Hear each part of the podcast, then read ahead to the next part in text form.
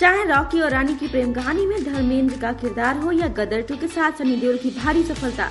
देओल परिवार इन दिनों फ़िल्मों में ऊँचे पायदान तक पहुँच गया है वहीं बाबी देओल एनिमल की रिलीज़ की तैयारी कर रहे हैं और टीजर में ही खलनायक की झलक से खूब तारीफें बटोर रही हैं। इसके अलावा सनी देओल के छोटे बेटे राजवीर देओल राशि प्रोडक्शन की दोनों फ़िल्म के साथ अपनी शुरुआत करने के लिए तैयार हैं।